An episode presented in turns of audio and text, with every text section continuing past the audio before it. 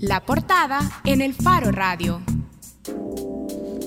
Estamos de regreso en el Faro Radio. Recuerden que ustedes pueden participar en este programa con sus preguntas o comentarios en nuestra cuenta de Twitter que es arroba el Faro Radio. Ahora está con nosotros en el programa Marlon Ansora. Marlon Ansora es politólogo y además es fundador de 3D, la organización que promueve el diálogo, el debate y la democracia. Hola Marlon. Hola Karen, eh, hola José Luis y Nelson, un gran gusto estar aquí en el Faro Radio nuevamente. Bueno, gracias Marlon por estar aquí. Tenemos algunos ya resultados muy importantes para comentar de las elecciones del fin de semana pasado. Primero, en efecto, y el mismo presidente del Tribunal Supremo Electoral, Julio Olivo, lo aceptaba el domingo en la conferencia de prensa que dio por la noche, que los niveles de ausentismo sí son superiores a los registrados en otros eventos electorales de esta misma categoría, elecciones municipales y legislativas. También tenemos que decir que el FMLN ha perdido significativamente un caudal de votos, su caudal de votos, en algunos departamentos. Por ejemplo, en San Salvador, como lo evidencia ya los resultados de la alcaldía de la capital, y también en el número de diputaciones ha perdido puntos importantes. Y justamente ahora queremos hablar de estos resultados con Marlon que está aquí. Marlon, primero quiero empezar preguntándote algo, más bien confirmando algo. Vos habías estado, de hecho, la mañana de las elecciones, vos dijiste, bueno, hoy voto nulo. Vos hiciste voto nulo. Yo hice voto nulo como lo hice también en el año 2014. Es decir, y, creo que es importante mencionar esto porque algunas personas dicen que, no, yo, me, yo recuerdo que también hay gente, bueno, el Chele Martínez del Faro y otra gente, Emi Orellana, etcétera, que en el 2014 también eh, eh, hicimos voto, nulo, exacto. Entonces es un poco para hacer el... reconoce eh, que lo dices para que no piensen que lo hiciste guiado por el alcalde de San Salvador. es que alguna gente piensa que hoy comenzó esto y no, es decir... Él se lo inventó. Ah, ah, exacto, no, esto ya había sucedido antes, pero claro, al sumarse Nayib Bukele con el caudal político que tiene, obviamente esto tomó otras dimensiones. Y sobre todo evidentes, diría yo, en el departamento de San Salvador. Hay que revisar los resultados de otros departamentos, pero en San Salvador es sensible. Exacto. Digamos que con los municipios que tienen un nivel un poquito más alto de educación, probablemente es más fácil de permear, porque claro, el concepto de voto nulo es complejo. El, el concepto de qué querés hacer con el voto nulo es un tanto complejo para alguna, para al, para comprender para algunas personas. habrá, habrá gente, sobre todo votantes de izquierda, que viendo los resultados, a ti y a los que habéis votado nulo, os miren y os digan, ¿qué? ¿Ya estás contento? sí, no, mira, eso me a mí me, me, suena esa explicación un tanto irónica, ¿verdad? Porque los que decidieron expulsar a Nayib Bukele fueron ellos. Los que, los que decidieron ignorar a, a Oscar Ortiz de la candidatura presidencial son ellos. Los que han hecho un mal gobierno e incluso han protegido personas eh, pues que se presume con actos graves de corrupción son ellos. Que nos vengan a echar a nosotros la culpa, a los que votamos nulo, por la, la derrota que han tenido, es francamente una desfachatez, ¿verdad? Pero bueno. Soy el nuevo imperialismo. ¿qué, ¿Qué efectos esperás vos con la nulidad de los votos. Es decir, nos, ya nos estabas diciendo que en el 2014 también vos ya habías ido a anular tu voto. Pero ¿qué efecto esperás que anular un voto y la acumulación de votos anulados tenga sobre los partidos políticos? Mira, el primero y antes que nada tiene que ver con lo que hablabas, evitar el ausentismo. Yo creo que lo primero que hay que hacer es tratar de distinguir entre el enojo hacia los partidos políticos y, el, y la falta de credibilidad de los partidos políticos y el enojo y la credibilidad hacia la democracia. Es decir, yo voy a votar porque yo creo en la democracia, me movilizo y le digo a la gente, mire, si está enojado, si no cree en ellos, eh, vaya a votar y vote nulo, pero no se quede en su casa, porque la democracia ha costado en este país y en el mundo eh, muchas vidas y mucha sangre, y es importante, con todo y sus defectos, creo que es el mejor régimen. Eso es lo primero.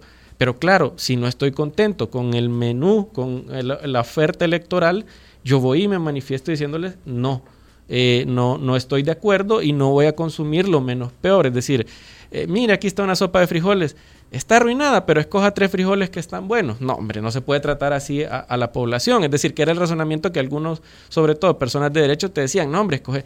No, yo estoy, yo lo que, yo lo que no veo ya son proyectos de país que vayan a transformar a, El Salvador de la, de la postración en la que está. Entonces, un diputado, un alcalde no van a hacer la diferencia. Es decir, yo lo que estoy buscando con el voto nulo es expresarme diciendo, primero antes que nada, que estoy a favor de la democracia, pero creo que es necesario, yo creo que la transformación de los partidos tradicionales ya no es eh, viable. En 2014 creía yo todavía que era posible que ellos comprendieran este mensaje, probablemente ya no, pero entonces el surgimiento de nueva fuerza. Marlon, eh, este debate del voto nulo fue, yo no recuerdo ninguna otra campaña en la que haya habido un debate tan fuerte sobre la validez o no del voto nulo. Tenemos ya resultados preliminares que indican un, ciertamente un crecimiento del voto nulo, estamos un poquito arriba de los 200 mil. ¿Vos crees que se manda ese mensaje o que esto va a caer en, saco roto? Porque en realidad ya las voces, las mismas voces quizás que decían que no servía nada el voto nulo, ahora están diciendo que más o menos un 30% del país, un 40% del país decidió por todos los demás. Eh, sí, porque, eh, es decir, no nos quedemos en el voto nulo, está el voto nulo, pero si a eso le sumas el constante, aunque sea lento, descenso del nivel de participación digamos, porque aquí hay dos lecturas. Hay quien dice, bueno, votó más gente, bueno, votó más gente, pero porque el crecimiento vegetativo hace que, haya más votantes. Pero, pero la tasa para algo sirve, ¿no? El porcentaje para algo sirve. El porcentaje de participación desciende. Eh, si a eso le añadimos el voto de castigo, en este caso al gobierno, eh, todo esto configura como un castigo general. ¿Esperas algo de este, de este reclamo? Buena, buenas preguntas. Bien, lo primero, yo creo que depende hacia dónde querés dirigir el mensaje. Eh, hacia los partidos políticos, yo creo que, como les decía anteriormente, ya no, ellos ya no están dispuestos a escuchar. Es decir, el FMLN ni con esta gran derrota va a comprender. Es decir, lo que leyeron ayer eh, va a ser para que todo siga igual, no va a haber un cambio de dirigencia, me extrañaría que hubiera un cambio de candidatura, es decir, de rumbo, etcétera, de discusión ideológica de, cómo están ejerciendo la función pública. No, creo que eso se dé. Es decir, ni ese voto de castigo creo que sea tan fuerte para hacerlos escuchar. Entonces, creo que a quien hay que dirigir este mensaje es a la población misma y a darse cuenta la fuerza que tiene. Es decir, no son despreciables 280 mil, creo, votos nulos que vi la última vez. Eh, suman más que algunos partidos. Me atrevo a decir que más que el PCN, creo que llegándole a gana o, ganándole a gana. Eh, es decir, si esta hubiese sido una fuerza, eh, si esta fuera la votación de un partido político, probablemente fuera, seguramente fuera la tercera fuerza en la Asamblea Legislativa. Entonces, claro, no, a los partidos, los partidos no están, yo creo que ya no están dispuestos a escuchar. Por su lado, Arena también está escuchando lo que quiere. Arena está escuchando que tuvieron una gran victoria, ¿no? Lo que ha habido es un derrumbamiento del voto del FMLN y yo creo que el, voto de Arena eh, su gran triunfo, y eso sí hay que reconocerlo, es que su voto se mantuvo más o menos estable. Es decir, si revisamos las elecciones, la cantidad de votos de Arena en 2012, 2015 y 2018, creo que andan entre un poquito cerca de los 900 mil votos más o menos en las tres en las tres elecciones. Y creo que así va a ser en esta también. Entonces su éxito es que se ha mantenido estable. Es decir al menos su voto no se ha eh, no, no, no, no su voto duro no, no ha bajado. Pero eso no quiere decir que sea ni una gran victoria ni que esto les asegure que en el 2019 van a ganar, ¿verdad? Y no es la primera vez además que grandes victorias electorales se convierten en grandes derrotas presidenciales. Al FMLN le pasó justo así en el año 2003. Tuvo una super victoria eh, electoral en, en legislativas y municipales. No sé si ustedes recuerdan con aquel Coena que dirigía, que en paz descanse, Archibaldoki, que sufrieron quizás una de las derrotas más fuertes que ha tenido Arena, pero un año después estaba arrasando Arena con Tony Sack. Lo cual además, eh, si hablamos de ese paso de las legislativas a la presidencial, tenía que ver, eh, digamos, de una manera muy clara, una relación con los partidos respondiendo a sus propias caricaturas. Es decir, eh, aquel Coena que eh, Gloria Salguero Gross eh, dijo que era un privatizaron privatizado. Fracasó digamos que alimentaba la idea de esa arena corporativa neoliberal etcétera no y el FMLN cuando puso un candidato Safik Handal que reforzaba claramente la idea no de eh, del partido que miraba al pasado del partido que era comunista únicamente comunista no porque lógicamente Safik lo era pero el partido se supone que no solo lo es no solo es comunista etcétera fracasó no es decir, cómo cayeron en las encuestas de un día para otro en cuanto nombraron candidato. ¿Crees que podría pasar lo mismo esta vez? Fíjate que eh, yo no, yo, hay alguna gente, creo, la gente de Arena está tomando esto como que ya es una victoria bastante probable o casi segura en el, en el año 2019. Nuevamente, Arena ha puesto un candidato, o bueno, no, digamos, tiene candidatos como perfiles los tres, digamos que no está tomada la decisión. Partamos de eso, seamos inocentes y partamos de que la decisión no está tomada, ¿verdad? Sobre todo después de ver la noche en la que celebraron quién estaba ahí. Eh, digo, el domingo, ¿verdad? Hablando de Calleja. Eh, exacto, entonces bueno, pero bueno. pero, es impresionante cómo está en todas las fotos oficiales de Arena. Exacto, entonces, pero, pero seamos inocentes y digamos que todavía hay tres candidatos. Cualquiera de los tres representa el típico candidato de Arena. Es un empresario, hombre, conservador. ¿Ya? Entonces, ¿qué de nuevo es, es eso para, para, para Arena? No es nada. Por eso el frente lo que lleva es a Gerson Martínez, que tampoco sabemos, tampoco sabemos, pero casualmente llegó a votar con la candidata a alcaldesa, con, Jackie Rivera. Eh, aunque sea, digamos, históricamente asociado con la moderación, tampoco estamos hablando de una renovación, estamos hablando de un comandante. No, yo, a ver, y yo creo que la competencia para Arena, sinceramente, no va a ser, y aquí hay que ser sincero, no va a ser el FMLN. Por el contrario, si el FMLN no toma decisiones audaces, pero audaces. Como reconciliarse con Nayib. Como, no, pero es que mira, lo primero, como lo no, el primero, el primer punto es reconciliarse con Oscar Ortiz. Oscar Ortiz ha tenido un liderazgo interno dentro del FMLN que no es despreciable. ¿Tú crees que Oscar Ortiz... el FMLN ni siquiera está unido en este momento. Ah, recuerdan que para el año 2014 también hubo esta tensión y fue hasta que Óscar Ortiz es nombrado candidato a vicepresidente que se acaba y que todo el frente entra a la campaña unido graníticamente.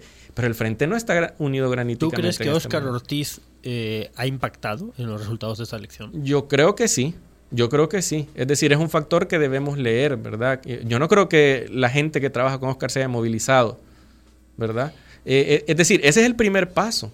El segundo paso es, bueno, ver cómo incorporan y, repensar su candidatura presidencial. Más allá de que Gerson a mí me pueda parecer una, una persona que ha hecho una buena gestión, yo no sé si es eh, la persona capaz para competir, sobre todo después del pencaso electoral que han, que han tenido ahora en 2018. Y lo tercero, y todavía más importante, es que se repiensen como gobierno. Y digo, ideológicamente, y esa ideología eh, precisamente vista en su función pública. Y te pongo un ejemplo. La mano dura al frente le va súper mal. La mano dura funciona para, sobre todo para Gana. Es más, ya ni para Arena funcionó en el año 2014. Es decir, eh, y, la gente los está castigando por eso. Y encima tenés todos los efectos colaterales, ¿verdad? De llevarte, de pasarte llevando a la Policía Nacional Civil como institución, de poner de pecho a, un montón de agentes en el territorio y de obviamente andarle dando macana y a un montón de gente inocente. Pues. Ahora, Marlon, vaya, sobre este punto específico, veamos, el FMLN, si alguien ha perdido votos, definitivamente es el FMLN. Por ejemplo, en la última actualización, con el 87% de las actas ya procesadas, el FMLN con respecto a 2015 estaría perdiendo unos 400 mil votos para diputados, 400 mil votos. Pero en estos puntos sensibles que estás diciendo, por ejemplo, en medidas extraordinarias, con una conformación de Asamblea Legislativa eminentemente conservadora, este escenario de prorrogar y aprobar medidas extraordinarias de mano dura para la seguridad, no podemos esperar que cambie, por ejemplo. Sí, ya tiene poco tiempo y poco margen de maniobra. Sin embargo, hay ciertos elementos eh, externos, ¿verdad? Sobre todo de organismos internacionales, que pueden generar alguna correlación o algún efecto en la correlación legislativa. Y no es de despreciar que últimamente, curiosamente, tanto el general Vargas como Johnny Wright, como Johnny Wright, pero también como, como este, el ex director de la policía, ex candidato Rodrigo Ávila. Rodrigo Ávila, perdón han comenzado a manejar un discurso de, bueno, hay que hacer algo diferente. ¿ya? hay que hacer algo distinto. Y no quiero hacer un parangón y ojalá no me, no, me vayan a, insultar tanto por esto porque voy a decir, pero claro, cuando, cuando en 1989 Arena estaba llegando al poder, toda la, y yo no estoy diciendo esto como algo positivo, toda la gente decía que aquí lo que iba a haber era una profundización del, conflicto. Y en efecto, a corto plazo lo hubo, pero también eso posibilitó a mediano y largo plazo una negociación que con el PDC no se iba a poder dar porque Arenas y todos los sectores conservadores se iban a poner eh, en contra de eso si no eran ellos, si no eran agentes de ellos. La, comandancia del FML deja muy claro que fue posible negociar con Arena porque era el poder real, es decir, sin la mediación de un partido que no tenía poder. Es decir, lo que te estoy diciendo es que, eh, un poco para responderte, me estoy yendo un poco más allá, es que ese escenario yo no lo, no lo, no lo descartaría con un gobierno de arena y con una asamblea dominada por, por la derecha. Me, explico. Porque, eso, porque tienden a ser bien pragmáticos además. Pero volviendo al tema del FMLN y solo para cerrarlo como, como fuerza política, no quiero ser agorero, pero no me extrañaría, no, no hay que descartar, es un escenario muy probable que el FMLN comience, si, es decir, si no hace decisiones audaces, en este momento una derrota en el 2019 es muy probable, es muy probable quién sabe si se va a poder levantar de esto y quién sabe si el camino que sigue el FMLN no sea muy parecido al que siguió el PDC una vez perdió la presidencia. ¿Verdad? Eh, eh, yo no sé si el FMLN va a tener capacidad de recomponerse y en ese sentido, cuando digo que Arena la tiene, que Arena no es seguro que ya ganó el 2019, yo no estoy viendo al FMLN como el principal competidor, estoy viendo nos guste o no nos guste, como dijo el expresidente, a Nayib, Bukele. Yo tengo una pregunta, porque siguiendo con eso que preguntaba Karen, que con la asamblea que nos queda, ¿qué va a pasar? Vaya, el FMLN, según las proyecciones más optimistas ahorita, no pasa de 24 o 25 diputados. Estoy siendo bien optimista sumido en la irrelevancia legislativa de aquí a lo que le queda a Sánchez Serén. O sea, no, no, no tiene voz para elegir fiscal, no tiene voz para trabar elección de magistrados constitucionales y eso. El bloqueo al gobierno, préstamos, presupuestos de la donación el otro año. O sea, sumido en la irrelevancia. Aumentos de recaudación tributaria. Nada. ¿Qué país nos queda? O sea, eh, ¿va a ser ingobernable este país para el FMLN en, en el último año? Y eso de nuevo, ¿cómo le puede afectar para la, presidencial de, que empieza ya mismo la carrera? Pues? Que ya está, la presidencial que ya está. Sí, eh, al FMLN me decís, ¿cómo le puede...? No, es que el FMLN tiene la tormenta perfecta encima.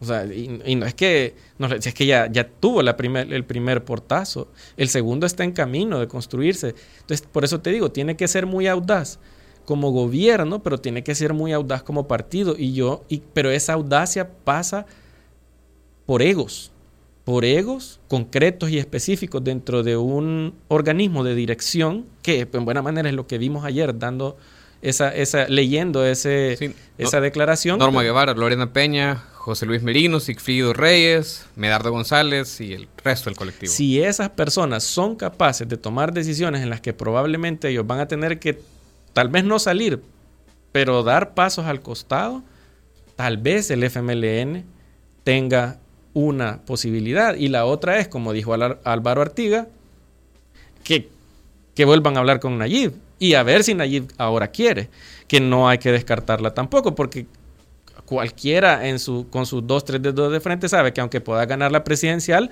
vas a tener dos años sin asamblea, ¿verdad? Entonces, ¿cómo gobernar un país sin asamblea? con una asamblea con un bloque de derechas. Con un bloque de derecha, exacto. Entonces, eh, ya tampoco es un escenario que tampoco hay que descartar. exacto, e incluso aliado con el FMLN, eh, Nayib Bukele eh, sería, gobernaría dos años sin asamblea. Eh, tenés razón, exacto. Al menos tendría 22 diputados. Sí, pero tenés razón, aún en ese escenario. Pero claro, vos sabés cómo es este país, ¿verdad? Y ya con un, un presidente electo del FMLN con 22 diputados y sabiendo que vienen cinco años con presupuesto esto, están los partidos bisagra, que son los partidos que, entre comillas, dan la gobernabilidad y vos sabes cómo se consigue esa gobernabilidad aquí, ¿verdad? Lógicamente, con, entonces, con argumentos y proyectos. Así como lo consiguió Mauricio Funes, probablemente la conseguiría esa, eh, eh, me explico, ¿verdad? Ahí la ideología no importa. Estarán zumbando los oídos Guillermo Gallegos.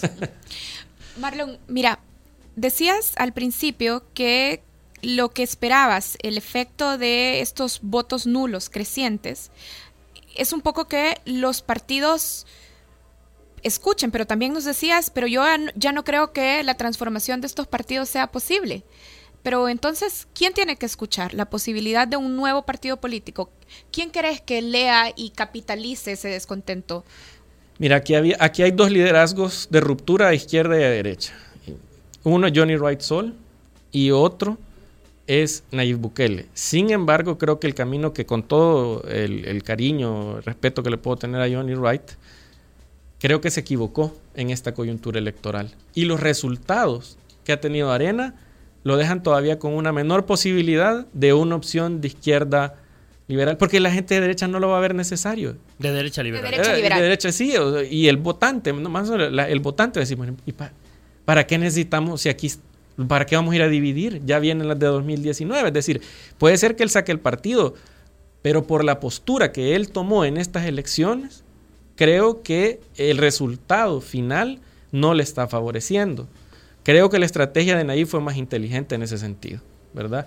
Eh, creo que puede ser oportunista, como algunos han dicho, lo que sea, pero fue más inteligente, tomó una opción y se fue con esa opción eh, que tuvo algún significado, ¿verdad? Y que lo, mantiene que lo mantiene como una fuerza que es distinta. El gran problema aquí es distinguirse, es decir, la gente, una buena parte, cuando digo la gente no estoy diciendo toda la gente, pero una buena parte del electorado, que es que probablemente la que se eh, manifestó dejando de ir a votar o se manifestó votando nulo, ya no quiere más, ya no quiere a estos partidos, entonces quiere ver algo que realmente sea nuevo, que realmente sea distinto. Ahora, hablamos de, re- de renovación. Efectivamente, hace, hace apenas dos meses, ya no digamos hace- hace un poco más, eh, daba la impresión de que la renovación de Arena dentro de Arena, o de la renovación, la renovación de la derecha dentro de Arena, se estaba agotando, ¿no? Es decir, se suceden en muy pocas semanas la expulsión del eh, responsable de comunicaciones de la, de la juventud De Andy. eh, nacionalista, la salida de buena parte de esa, de esa dirigencia, eh, la negativa a admitir a, a, a Ida Verónica Simán como, como candidata suplente a diputada de, de Juan Valiente. Entonces, Juan Valiente ya anuncia que no va a, a competir, Johnny en esa misma línea. Es decir, eh, ese parecía que era el momento en el que se gestaba el agotamiento de la renovación dentro de la arena y entonces efectivamente se legitimaba la posibilidad de pensar en un nuevo movimiento. Que yo estoy de acuerdo contigo, creo que eh, está actuando de una manera muy timorata y, y parece- y- y puede que haya perdido ya el tren, eh, el, Exacto. el- el tren que podría haber tomado. Eh, ahora, cuál es la renovación dentro. Porque es decir, eh, hablábamos también del discurso de Arena creyendo que esto valida el rumbo del partido. Eh, ¿La renovación es Neto Mason? Mira, es que la- este- no, no, este- esta, esta, esta, esta victoria de Arena les está haciendo ciertamente eh, lo que les está diciendo a ellos es tenemos la razón, vamos por el rumbo correcto, ¿verdad? Así lo, así lo leen ellos, así lo quieren leer. Eh, y por eso mismo es que creo yo que se equivocan y por eso mismo es que creo yo que en 2019 no la tienen segura, porque si bien su voto duro se mantiene, ya hay amplios espectros de la población que están cansados. Hoy la factura fue para el FMLN, pero la factura después puede ser para Arena. Es decir, eh, a pesar de que mantuviesen su voto duro, quién sabe, en unas presidencias, en las últimas presidenciales hemos tenido que ir un poquito más allá del voto duro para poder ganar. Sí, sí. Entonces, eh, yo no y la- hoy, hoy no se- no- los partidos no se acercan ni al millón de votos, en ningún caso se acercan al millón de votos. Y, y terminando de responderte, o sea, se acabó la renovación para Arena. Es decir, ni los candidatos presidenciales, ni la mayoría de los electos representan una renovación. Desde mi punto de vista, están ahí porque han sido coherentes con las partes más conservadoras de su partido. Todo el escenario que estás describiendo, mm, a pesar de que tú ya votabas nulo antes de Nayib, eh, termina, mm, tomes el camino que tomes, en un nombre, que es Nayib Bukele. O sea, mm, lo digo porque lo que estás describiendo, si lo entendemos en una lógica de una elección a dos vueltas, que es algo que yo creo que ya- casi todos damos por hecho, ¿no? es muy si hay- probable. es muy porque si hay un tres, tres competidores Tres- es muy probable. es muy probable. Eh, en una segunda vuelta en la que hipotéticamente eh, ya sea el frente o Nayib eh, se enfrente a Arena, sobre todo si finalmente, que es un poco el escenario que tú medio pronosticabas, termina siendo Nayib, para Arena el escenario cambia, ¿no? Porque ya no se enfrenta a la vieja izquierda, ya no es el voto de proteger al país del, del FMLN, ¿no? Es decir, lo que estás diciendo es que si Arena no se renueva, puede que no tenga cartuchos para esa segunda vuelta. Eh, a ver, creo que, eh, que no tiene segura el 2019. Es decir, creo que el error es, es comprender que esta victoria implica automáticamente una victoria en 2019. Por supuesto, si me decís entre Arena y FMLN, ¿quién tiene más posibilidad de llegar a la presidencia en 2019? Está claro, es Arena. Es decir, Arena, Arena sí lo veo compitiendo, al FMLN ya no, es que ya no lo veo compitiendo en buena forma. No sé si me explico. Y la otra fuerza que veo compitiendo es, la de Nayib Bukele. Entonces, eh, ahí me parece que están las dos fuerzas que van a ir a competir en, en el 2019. Y hay una generación, digamos, de, de jóvenes que se movilizan mucho alrededor de Nayib Bukele y hay otra generación de no tan jóvenes como tu servidor que anda rondando los 39 años que se sirvió los 20 años de arena. Entonces, a la que le sale sumamente difícil ¿ah? e ir a votar por arena nuevamente. Entonces, ese, ese electorado creo que se va a mover y se va a seguir moviendo a favor probablemente y en la medida que se vaya dando cuenta que para 2019 el FMLN ya no es, ya no es competencia y que la única forma de que no vuelva Arena al poder es Nayib Bukele, se va a ir moviendo hacia esa, hacia, hacia esa, hacia esa posibilidad. Marlon, una pregunta final, hablando justamente de los 20 años de Arena. Desde que Arena se convirtió en oposición en el 2009 y en la medida que el FMLN se iba enquistando más en el poder, Arena también iba cada vez más abanderando o usando el discurso de fortalecer los controles institucionales, de buscar a personas idóneas para ocupar los cargos en la Corte Suprema de Justicia, la Corte de Cuentas, la Fiscalía General de la República. Pero ahora que Arena empieza a ganar poder político, y ya en el pasado, en los 90 y en la primera década del 2000, hacía justo con las instituciones lo que el FMLN intentaba hacer. ¿Vos crees que Arena se ha renovado lo suficiente como para, ahora que va a tener gran control en la Asamblea Legislativa, podamos decir, vaya, ya estamos libres de la trampa de que este partido político quiera usar las instituciones? eso no se va a dar. No, Arena no se ha transformado. Vamos a tener otra vez instituciones controladas. Y eso es algo, ese es un argumento que me daba gente que me decía que no había que votar nulo.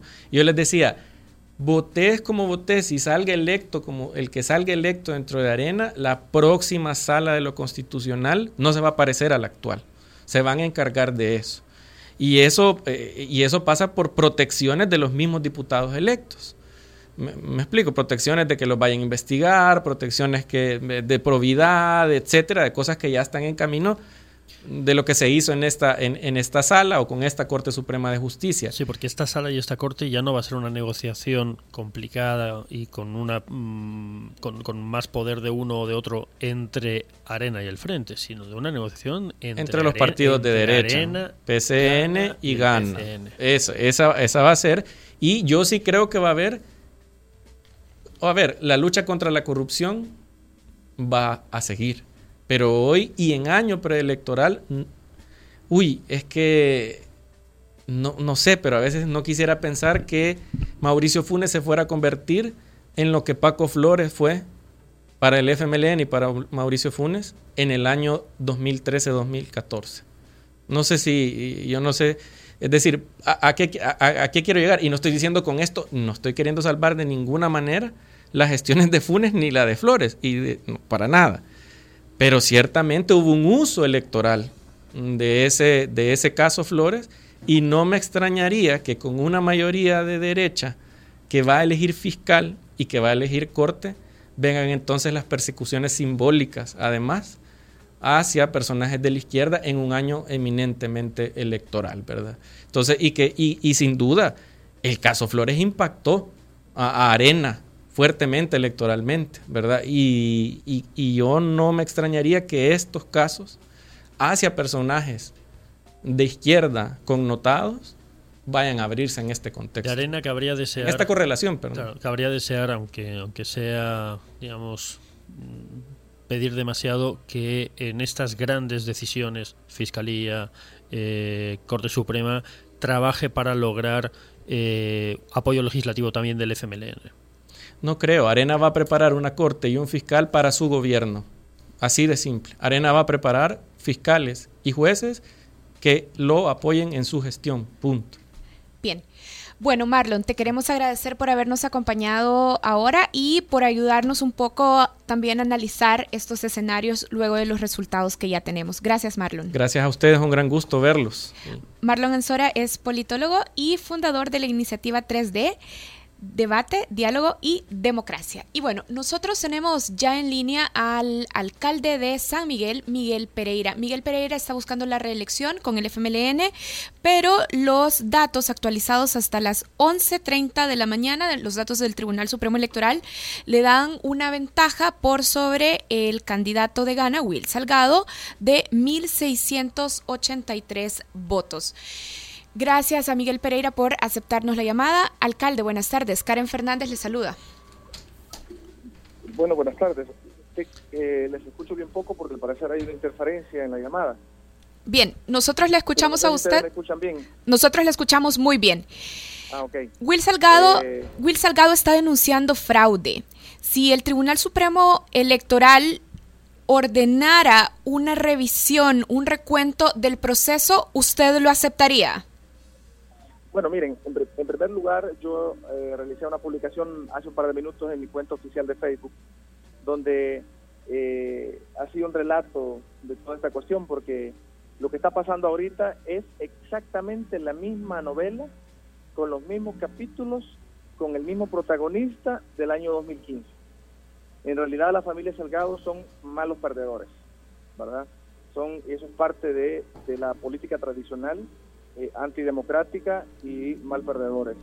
Entonces, ¿qué es lo que ha sucedido? Eh, Miguel Pereira gana las elecciones en San Miguel por segunda vez por voluntad eh, de los migueleños, ¿verdad? A quien quiero agradecer porque salieron de sus casas a votar. no, agradezco no solo a aquellos que votaron por mí, sino que también aquellos que salieron a hacer uso de la democracia y también votaron por otros partidos políticos. También a ellos les agradezco porque eso es parte del ejercicio democrático. Agradezco a los votantes de Arena, los votantes del PDC, los votantes de Gana, los votantes del PCN, los votantes del FMLN, porque eso reafirma aún más el fortalecimiento de la democracia. Eh, alcalde. sí, alcalde, perdón. Quería, quería pedirle que nos, que, nos respondiera esa... En San Miguel es el señor Wilson Galeas, es el mismo que conduce el programa Los Indignados para atacar mi, mi persona y atacar mi administración eh, en, en, San Miguel. Ahora, Miguel... Le, un programa Los Indignados en TVO, propiedad del señor Salgado. Miguel, le, saluda José Luis Sanz. Miguel, le saluda... ahora es el presidente de la FED. Entonces, cada JRD, cuando Alcalde. de contabilizar los datos, lo que le sobran tiene que meterlo en una caja y mandarlo al Tribunal Supremo Electoral. ¿Qué hicieron ellos? El sobrante de esas papeletas y algunas papeletas marcadas de los diputados los dejaron afuera. Y qué paradójico que ellos mismos fueron los que las encontraron posteriormente para decir ese es el, único elemento que dicen para que hay que fraude. Alcalde, la pregunta es... alcalde, la pregunta es, ¿usted apoyaría entonces una revisión del escrutinio? Bueno, si el, yo soy respetuoso de la ley. Si el Tribunal Supremo Electoral define, toma las medidas pertinentes para cualquier cosa, yo voy a ser respetuoso de las decisiones que la institucionalidad eh, tome, ¿verdad? Siempre Miguel Pereira se ha caracterizado por ser respetuoso de la institucionalidad y la decisión que la máxima autoridad en tema electoral eh, tome, eh, pues habría que respetarla. Ahora, esa acta esa JRB ya está contabilizada, no cambian los datos, no cambian los datos, ya está contabilizado y ya está contabilizado en el Tribunal Supremo Electoral. ¿verdad? O sea, entonces, y, y es perfectamente el acta de los diputados. Así que no hay ningún problema con la elección municipal. Eh, ellos quieren hacer ver un problema de, de, de boletas dejadas y olvidadas de los diputados, lo quieren tergiversar y lo quieren hacer ver como que es una cuestión municipal. Gracias. Es eh, totalmente distinto la elección legislativa que la elección municipal. Entendido. Alcalde, otra pregunta. ver los datos oficiales del Tribunal Supremo Electoral y vamos, vamos ganando en los datos de mi eh, el total de mis actas escrutadas de mi partido, ganamos por más de 1.100 votos, ¿verdad? Un, un gane rotundo, un éxito rotundo. Competimos contra el COEN en pleno, competimos contra Nayib Bukele cuando va a expresar que no voten por Miguel Pereira, competimos para, por una clase económica que se aferraba a volver a San Miguel a ser de San Miguel su finca y competimos contra toda la familia Salgado, ¿verdad?